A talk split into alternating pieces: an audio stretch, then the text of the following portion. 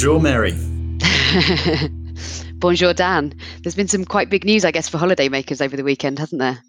Big, big market moving news in the world of summer holiday indices. Yeah, my summer holiday index is trading way back to the pre COVID 19 highs now, which I'm feeling pretty pleased about. Excellent news. And have you booked something? Yes, we have actually. We have opted probably to drive actually down. We've got a couple of credits actually with airlines for all the flights that were cancelled, but opted for the driving option and spent all weekend on the Eurotunnel website watching it crash in front of us, but finally managed to nail down some tickets on that. We are booked as well. Very nice. Very nice. So we'll certainly be getting the usual dose of croissants, baguettes, cheese, and all those sort of things, hopefully. Fingers crossed. Good chance to practice your French accent. Exactly.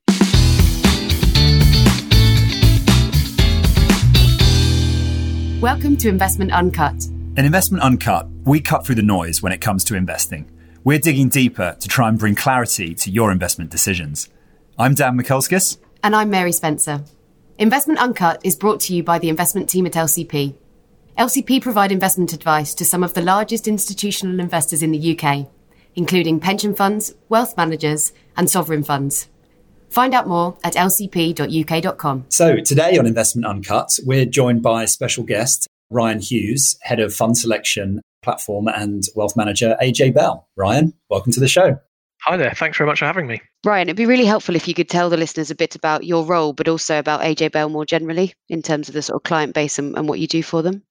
Yeah, of course. I'm just uh, starting with my role. So I'm head of active portfolio. So the essential day job is meeting fund managers, getting out there and researching investments, putting together our active portfolios and researching our buy list. In terms of AJ Bell more broadly, I guess we're best known as a platform starting off with a lot of pension heritage, and we operate in the UK market and in two parts of that market. One part is split to D2C customers who are using us for our research and investment ideas, and then also on the advisor side, then we're running passive strategies, active strategies, model portfolios, funds, all different kinds of investments for clients that are using a financial advisor. So, two quite different strands to what we do. Cool. Okay. And I'm really looking forward to getting into a, a, chat about all of those things. Before we get into all that, perhaps you could just tell us one thing that we should know about you that we won't find on your LinkedIn profile.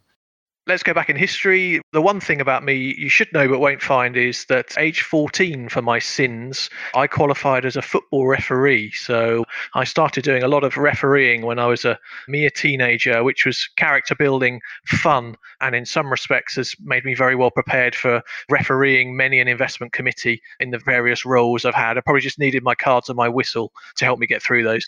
I was about to say that there is some, definitely some transferable skills there into the world of definitely refereing fund managers and boards and committees and all those sorts of hmm. things. But no, I think yellow cards and red cards would be good innovation in a lot of the investment committees I've seen, to be honest. maybe, one, maybe one to bear in mind. Yeah. And I guess in the last couple of months, while actual football referees have been pretty quiet. Presumably you've been quite busy. Yes, this job never stands still, does it? The world keeps on turning and there's lots to do, and every day is today an opportunity to learn something. So, we've been speaking to a huge amount of fund managers over the last three months. I would, in some respects, say since lockdown, we've probably had more manager contact than we would have done normally and the technological advancements and the fact that we can have this conversation like this just shows how easy it is to have those manager conversations. The one thing I would say, I very rarely praise asset managers, but I'll do it briefly and get out of the way early in this conversation. Is I think actually they've been really, really good at communications through the crisis, very proactive in offering manager access in the way that they've used this type of technology, getting manager comment out. I think it's been a really good exercise for them and a steep learning curve. And most of them have actually stepped up to the plate. Yeah, that's interesting. And I guess the other one on the sort of practical operational side, I suppose, have you found that most of them have been able to maintain basic functions from home and those sort of things? Definitely. I think it's actually quite an interesting period. If I look back over the last three months, we started off with lots of questions to managers about how are you coping? How are you working without seeing your colleagues? And actually now we're getting to have the conversations of are you actually starting to talk about going back into the office? How will you go back into the office? And actually, more philosophically, on a bigger picture, is well, you used to go to the office five days a week. Do you think you're going to do that going forwards? And lots of managers telling us it's been a really good period for reflection, and they've realised that ultimately probably 80% of our job is thinking, is reading, is digesting, and that an office environment is frankly dreadful for that. And that doing a lot more of that away from home and being able to reflect it's been really, really powerful. So I think a lot of asset managers we're talking to are telling us that there's a little bit of a change in the dynamic and the way that they work, expecting to come in the coming months. Yeah, we've been doing some work internally as well, actually, on that sort of subject and whether you're more productive at home or at work. And I think probably it's fair to say the departments that are more focused on conversations and collaboration and that sort of thing have been finding it more of a struggle at home. But actually, the sort of research based teams are finding things better at home because of what you just said. The thinking space is a bit easier there, isn't it? Certainly. I mean, also, I mean, I just think about, you know, from my perspective and many of my colleagues, it's the commute, it's the time saved, it's the inefficiency. You know, I'm happier. I'm, I think I'm healthier. I'm sleeping better. I'm exercising more because I've got time. So all those things, and I think all of that combined actually makes the brain function better. And, and maybe in time we'll find that we actually make better decisions out of it. Yeah, I couldn't agree more. That's fascinating.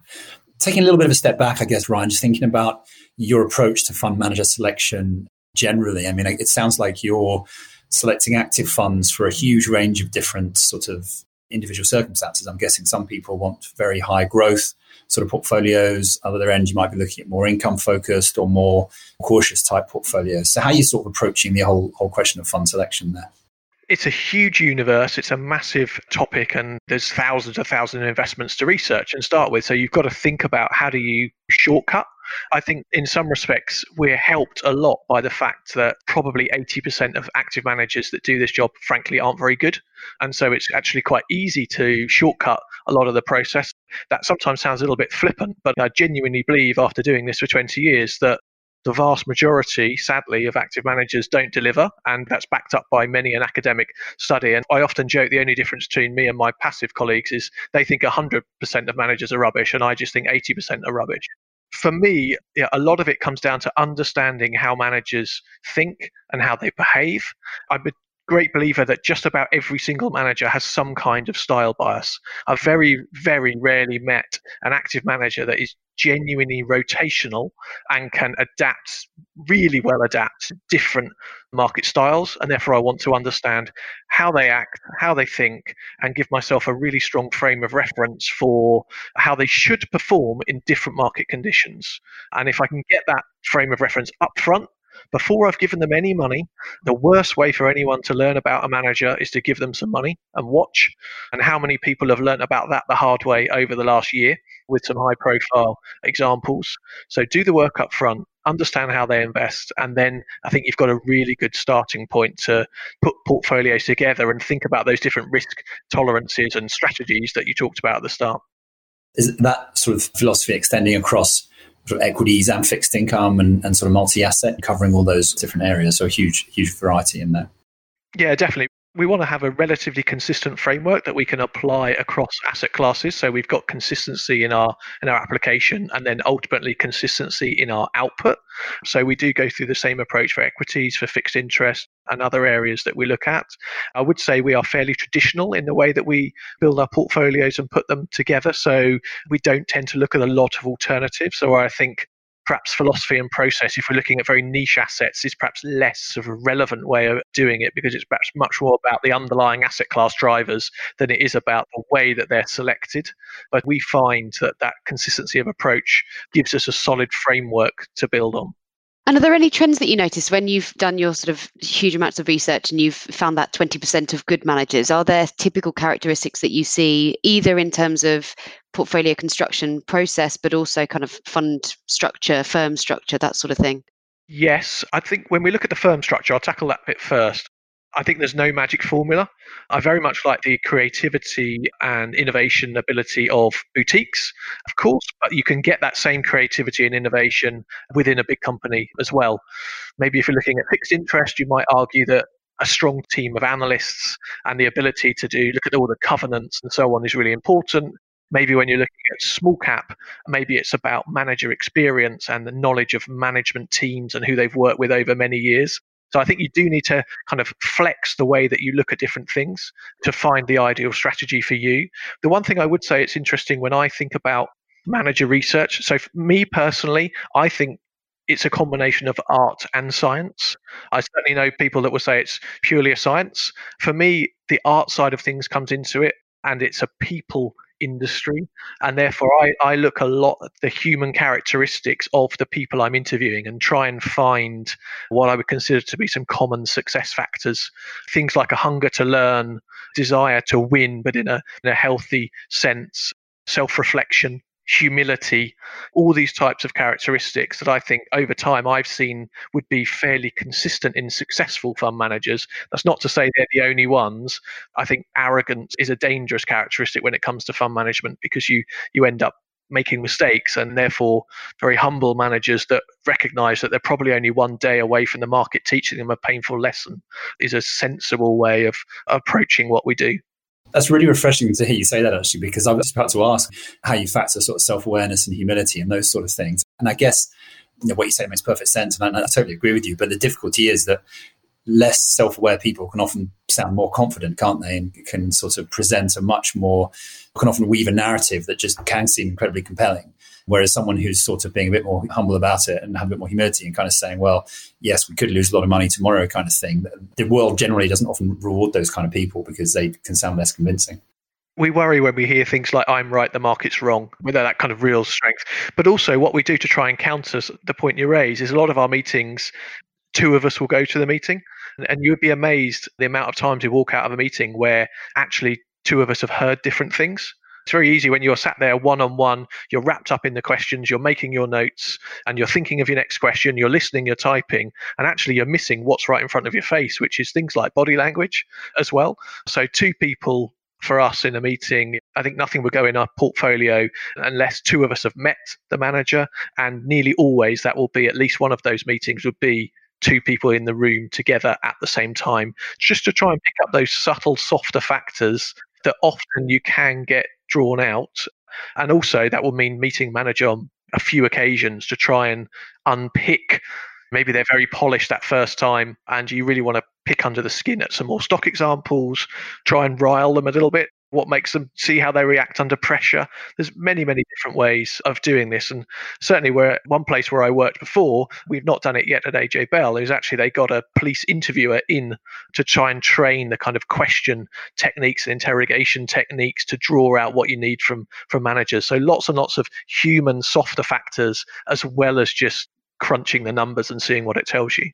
Yeah, we've seen that before actually. We've not quite got to that stage either, but I've certainly seen that as a technique. The other thing I always find fascinating is the interaction between people from the investment manager firm. So, for example, if you have the lead portfolio manager and a quite junior member, that it's very interesting to see how they interact together. But also, if you have a so called collaborative approach and then you can see that one person always speaks over the other, it's kind of quite telling, I always find. Yeah, that's right. And we do try and take a 360 view. So we don't just want to meet the lead fund manager. We want to meet an analyst. We might want to meet the head of compliance as well, the head of operations, depending on the firm and where we see. We want to really build up a 360 view and try and get almost live a day in the life in the firm to sense what the culture is. Because I genuinely believe that culture in a business is very, very telling. And over time, a bad culture will be found out. You might not see it the first time, you might not see it the second time. It might take you a few years to find that, but a bad culture will ultimately lead to bad results. That's fascinating, isn't it? And I'm totally with you on that about culture. But I guess if anything, the issue with culture is it's become a bit quite trendy and a bit of a buzzword, isn't it? So I guess I can see page one of every pitch deck now is sort of saying pride ourselves on our brilliant collaborative team kind of culture thing, right? So yet again, it's another area where you're trying to get beyond the spin of a manager. I guess it's like you say, it's looking out for the things that are not said as much as anything, right? Definitely. And we see it in our junior analysts that might go to a meeting that comes out with a very different impression to someone who's got the grey hairs and has been around the block a few times and has heard the story before and seen the polished marketing presentation and the fund manager that's been trained to within an inch of his life as to how to pitch. So it's about picking all of those things. Do you do things like listening? Are you a believer in sort of attending some of the manager's internal meetings sometimes and trying to gauge the conversation there? Or because I know people go different ways on that. Some people think that that can be a bit staged, or some people think it's really valuable. Yeah, I mean, if we think it's appropriate, we're happy to do that. Also, getting research notes and so on, all to build a big picture. If we think it's additive to the process, then we're very happy to do that. I do think a lot of the time it can be quite staged and everyone's aware of who's in the room that everyone's on their best behavior what you really want. I want to see how managers react under pressure and probably the best way to do that is for me to sit down with them face to face a few times and really pull apart the portfolio and see what they're thinking I mean, I've always been a strong believer in meeting managers face to face before putting them on a buy list and that sort of thing, like you said. Do you see that changing? And I haven't decided my view on this either, but do you see that changing in the sort of new world where there's a lot more remote working? Or do you still think actually, when it's possible to meet face to face, that is a very important part of the process? someone that has a two hour commute each way, I think doing it remotely sounds fantastic going forwards. Actually, it's been quite interesting over the last few months when we've been doing manager meetings like this, one of the things that's happened is the manager meetings have come alive because the manager's got all of the information at their fingertips. People might walk in with a stack of paper and they've got their portfolio and they're rifling through it. But we're talking about equities, we're talking about bonds, and they're there saying, Oh, hang on a sec, I'll just look this up, I'll share my screen, here's my research, here's what we're looking at. And actually, I found the meetings become much more interactive doing it like this. Also, I think the manager has been perhaps calmer and happier to give their time because they haven't come over to our office, so they haven't got the worry about, well, I'm out the office. And so I think they've been more efficient with their time as well. So I see pros and cons. It's always nice to meet people face to face, but at the same time, if we're working with a manager in the US, well, this is the way we would work with them anyway. And we might meet them when they're in London, but they might come to London once a year or, or maybe less depending on on how it is. So I think it's just a case of adaptation and actually using it to your advantage. Yeah, that's a great point, isn't it? Because getting away from the linear pitch book kind of meeting is, I probably, probably agree, that's a good thing. But I've sort of seen that as well, the way that people can use some of the tools that we've, we've had them for ages, but just using them a bit better to dive into something, drill down, get the information right then and there. Whereas so many other meetings, you'd be like, oh, yeah, we'll follow up with that. By the time you do, a few days later, everyone's forgotten about it anyway, and it's kind of not important. Whereas if you can get it right then, it actually makes a difference to the conversation, you can move things on. So it's pretty interesting, isn't it? What about ESG? Does your client base have strong views in aggregate, or do you have a kind of quite a big range of focus on that? We haven't detected strong views as yet. I would say there's a growing interest that has yet to really translate into a compelling trend in terms of buyer behavior.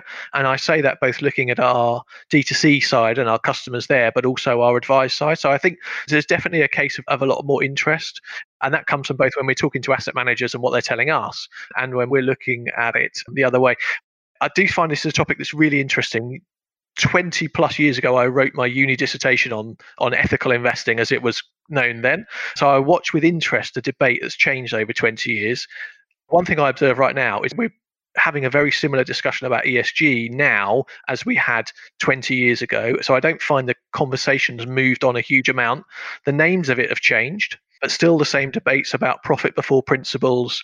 Do you take an exclusionary approach or a positive approach? This is the same stuff that's been around years. The bit that I still think the industry's really got to grapple with is getting some kind of common definition as to what ESG is. You speak to one asset manager and it means one thing, you speak to another asset manager, it means another thing. One includes nuclear power because it's clean, one excludes it because it's dirty. So, you know, you've really got to get under the bonnet. And I do think it's interesting that the, as I understand it, the EU is currently trying to come up with a standard definition that it would actually put into regulation that would apply a badge for funds that, are, if they follow the regulation, are able to call themselves ESG, and if they don't meet their definition, won't. I'm never a big fan of over regulation, but I think in this case, it might actually help start to filter out the very many different flavors of ESG that there is. There's clarification, at least, I suppose, isn't it? It is, as I understand it, and maybe we, you know, funny is that the European Commission and the European Parliament are currently arguing themselves over what meets the definition of ESG. So they can't agree. We don't know where we stand. And until they come to some kind of agreement, we're all in this limbo of having different flavors of ESG depending on who you talk to. And I guess you see that, don't you, when you look at ESG sort of rating providers. So a company like MSCI will give you a rating on how good a company is on ESG factors. And the way that MSCI thinks about rating a company on ESG factors is different to the way that FTSE thinks about it. And you end up with the same company getting very different scores from different places, which is exactly that problem. Yeah. Yeah, and, and if you take an exclusionary approach to it, then exactly that. You may well be filtering out very, very good businesses that actually are, would should rank very highly on the ESG criteria because of that. I did talk to one fund manager recently who said that a very good company got excluded on that approach because the ESG scoring system said that they had an unlimited bonus. And that was a very bad thing the reason they had an unlimited bonus is because they didn't pay bonuses, or it was unlimited because it was actually zero. So one set of criteria actually excluded those companies, and so your negative screen filtered them out. So you've got to be very, very careful.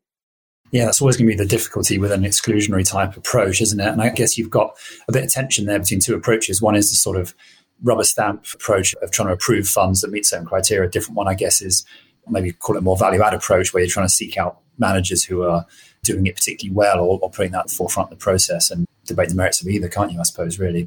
Definitely you certainly can and, and, this is it and until we're on a journey as an industry about all of this so it's i kind of think of it as a scoring system. I think everyone does esg to some degree or another. If they don't do g then they shouldn't be in business. There's the lightest of touch of esg that's happening everywhere and then it's just a degree to which it's applied and i'm sure it won't be long before every fund every investment has to have the ESG badge of how they are doing it. And I think that will come once the EU get their act together and agree on this definition. Yeah, it'd be great to see it being communicated really well to underlying investors, wouldn't it? And I guess that's the exact sort of challenge that organizations such as AJ Bell have because individual people, when you ask them what's in their pension, they do care. And often, in my experience, are quite surprised to discover how much oil or tobacco might be in it, for example. So it's finding a decent way of bringing them into the conversation and helping them understand rather than just being some again past the glossy marketing of this being sort of a brilliant fund in that regard, but really understanding what's in there and what they want to do. That's where we can yeah as a business it's about balancing that education side of what we do and helping customers along the route you know, facilitating the ability for those that already have gone on that journey to be able to transact easily on our platform and invest in, in whatever they want.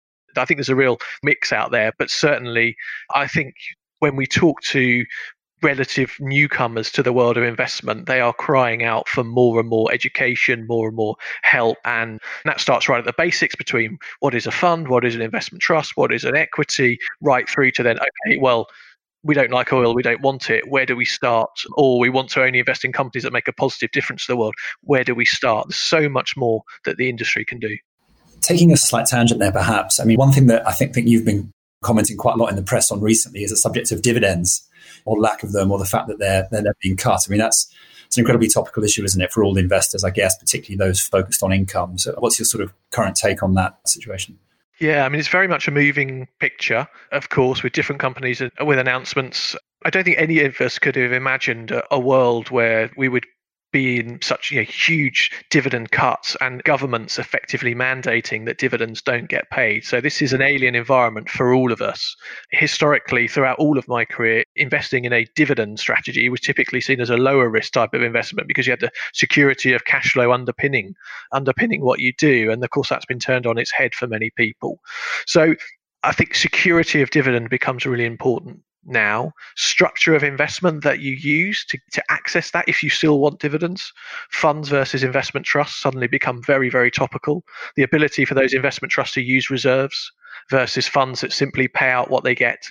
And of course, we might be seeing up to 50% cuts in payments in open ended funds, whereas some of these investment trusts have got nice reserves that are able to smooth that and grow the dividend. So, choice of investment vehicle becomes key, but also actually thinking about the underlying holding dividends as we know, many people have learned, dividends are discretionary and payments from bonds are contractual.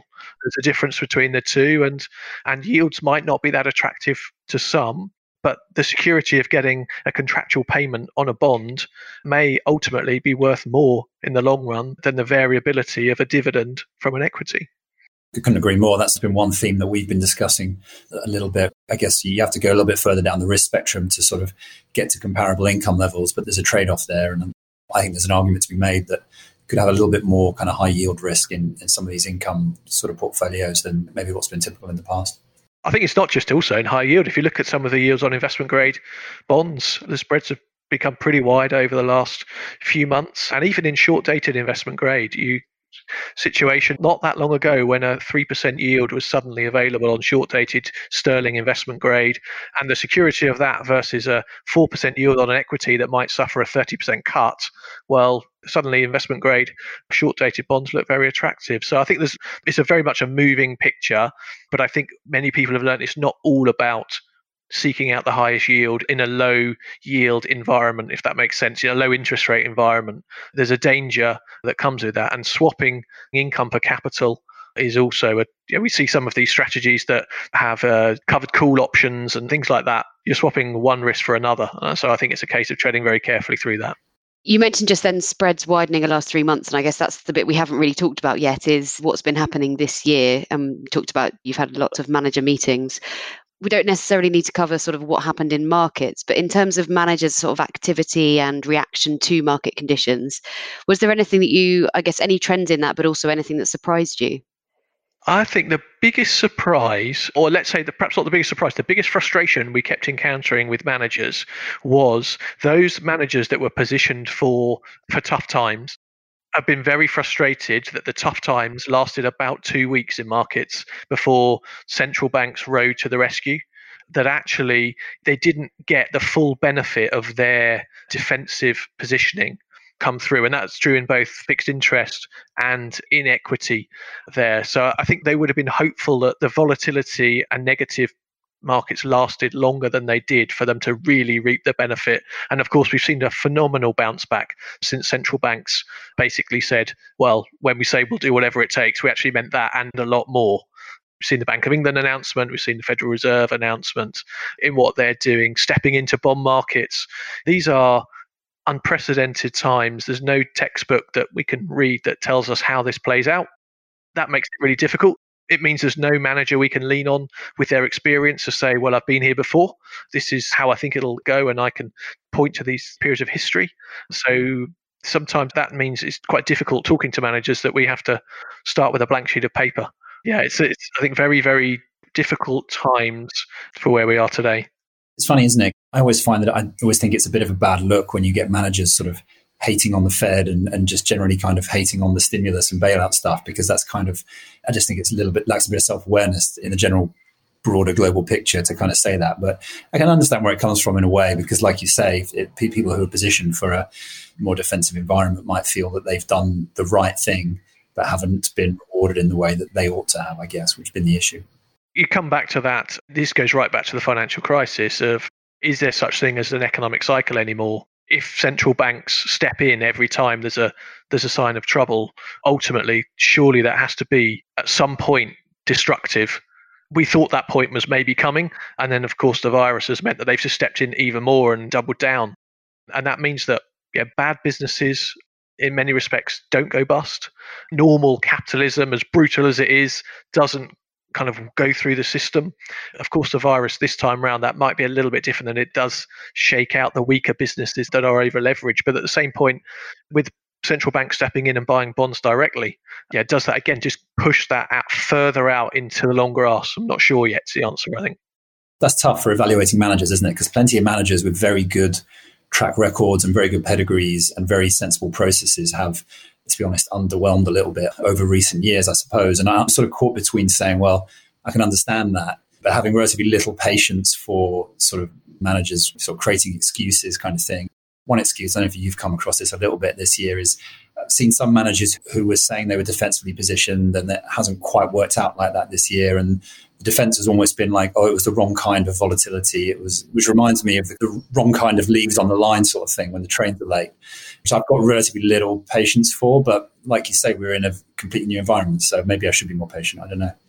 I think it comes back to this slightly lazy narrative that I've read quite a lot is in a down market, active managers should outperform. That's just a really simple approach that assumes that all active managers are the same. What that means is that your higher beta managers maybe won't outperform. It, it might mean that your deep value managers, you know, if we if we're experiencing a strong cyclical downturn, won't outperform it. There's so many nuances within active management, and and so often people talk about them as this kind of one homogenous group, and that's why I said right at the start, yeah, we want to think about the style biases, think about how different managers perform, because frankly, right now or over the last 18 months, value managers should have been underperforming. And if they were outperforming in that period, I'd be asking them some pretty serious questions. Either I've misunderstood or they're doing something that they really shouldn't be doing. So that frame of reference becomes really important so that you know when your quality manager should be doing well and when they should be doing badly, and when your value manager should be doing well and doing badly. So, accepting that all managers are doing different things, what sort of activity have you seen from managers in the last few months? I guess there's a few broad strands where you could be re risking, de risking, or sort of sticking tight. Have you seen any trends in that space? there was a very clear trend right at the start of the crisis, which is managers saying we're doing nothing. So uh, we were talking to them lots about, well, you're taking advantage of these big market falls. And at that point, the data was so patchy as to what was actually happening that they just said, we can't really adjust our portfolio because we've got nothing to base it on. And then as soon as the central bank stepped in and said, here's basically unlimited liquidity, then we saw an immediate shift in behavior of saying, right, okay, we're very happy buying UK house builders there because we think in the long run these are going to be okay and they're priced for destruction. Or EasyJet can go for nine months never flying another plane. A strong business like that will come out the other side of this in a good position while its competition will go bust. So I think we saw very much two phases of manager activity. But of course, there were very, very few that were brave enough to really step in when the market was on its knees and falling up to 10% in a day. That's the trouble with you know fund management is we get so much crowding we get so much fearful behavior and you know, you're managing career risk it's human emotion it's behavioral side of things so many different things going on in that yeah, that's super interesting. The two examples you just mentioned were, were obviously both UK stocks, and that sparked a question that I wanted to come on to. I guess and I know you cover global managers as well as UK managers. Are you seeing a shift in the way clients are looking to allocate? I mean, I guess historically there's been reasonably high allocations to UK among UK sort of individual clients. Do you see that continuing, or are you trying to shift them to global? How, how are you looking at that? We operate on a global basis. Absolutely. We've got significant overseas exposure in our portfolios. We look to balance the currency risk. I think a lot of this really picked up in the run up to Brexit when people started thinking about that overseas versus domestic earner story. And I think people are actually awareness of what is actually, if you just go back to the UK for a sec to illustrate the point, is there's an awareness of what is actually in the UK index and that that domicile or index listing is actually no reflection of economic exposure. If you're buying BP, as we know, I haven't seen too many oil wells in the UK that are pumping out much on a global basis. I haven't seen many iron ore mines for BHP. You know, these are global businesses. And so we want to look on a truly global basis and think about that exposure, diversify our currency risk. I think that's something, again, people have learned in the last few years. It's just how currency exposure can be very important or very damaging if you get it wrong. We've seen that again this year, haven't we? I mean, that's currency exposure this year has obviously really helped people. There's those people that have been invested globally but been UK investors. It's been a, a nice little tail risk hedge, which cushioned things a little bit back in March, April time. Yeah, definitely. We were much the same in our exposures in February, when markets were pretty much close to their peak. We're adding dollar-based US Treasuries, medium to long dated, as a exactly that as a hedge to the portfolio. Again, just to diversify might get the call wrong on the bond, who knows? But the currency is there as another dampener to risk. And I think that's really important and is definitely underappreciated by a lot of investors. Cool.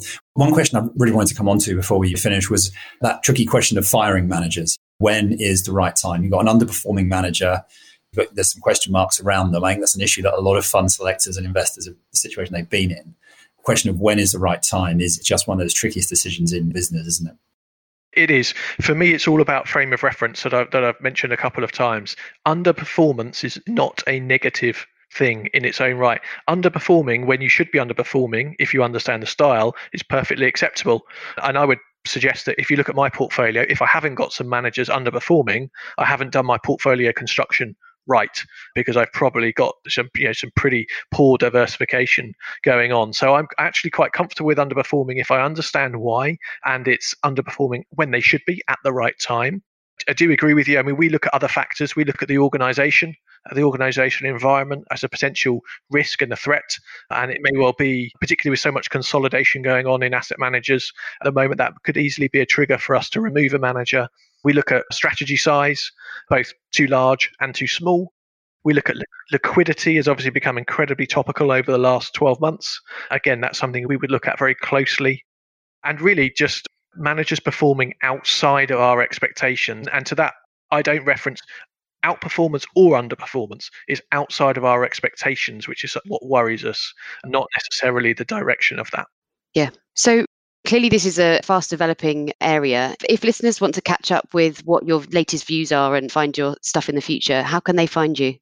Lots of comment out there in the market quite lucky to be pretty well quoted in, in the press. So you might see me popping up on your, your weekend papers or midweek papers. We do lots and lots of things at AJ Bell, both on our own podcast, on articles that, that we're writing. So all the usual Twitter, LinkedIn, as well as many other industry publications. I'm in that luxurious position of being able to have an opinion on everything, and I generally do have one on just about everything, but I can't guarantee it's going to be right or wrong. Okay, we won't hold you to that then.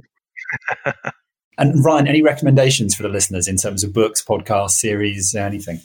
I like to escape from the day job. So I'm not doing this. I take myself away from the work. I know some of my colleagues love reading finance book after finance book. I'm the reverse. I like getting it, putting everything we do down. So I'd make a recommendation. I love history and I love reading about things that people do that amaze me. So I'd recommend anyone to look up an author called Ben Macintyre, who writes a lot of history books. Uh, he's written a lot about spies, the Cold War, World War II, and those stories of daring do are the kind of things that really inspire me to get away from this.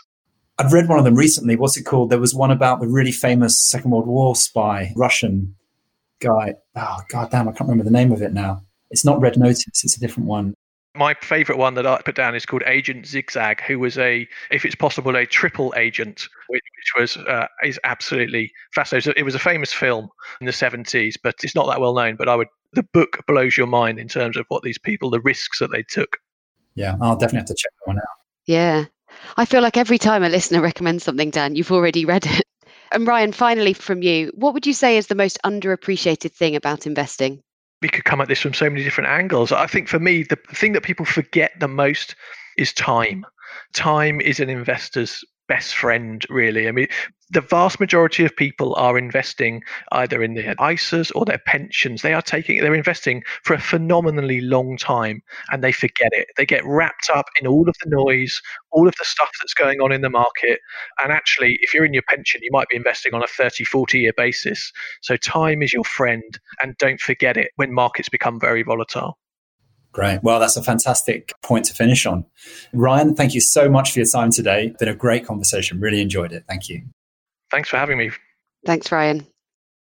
That's all we've got time for this week on Investment Uncut. Please join us again next week for another episode. Thanks.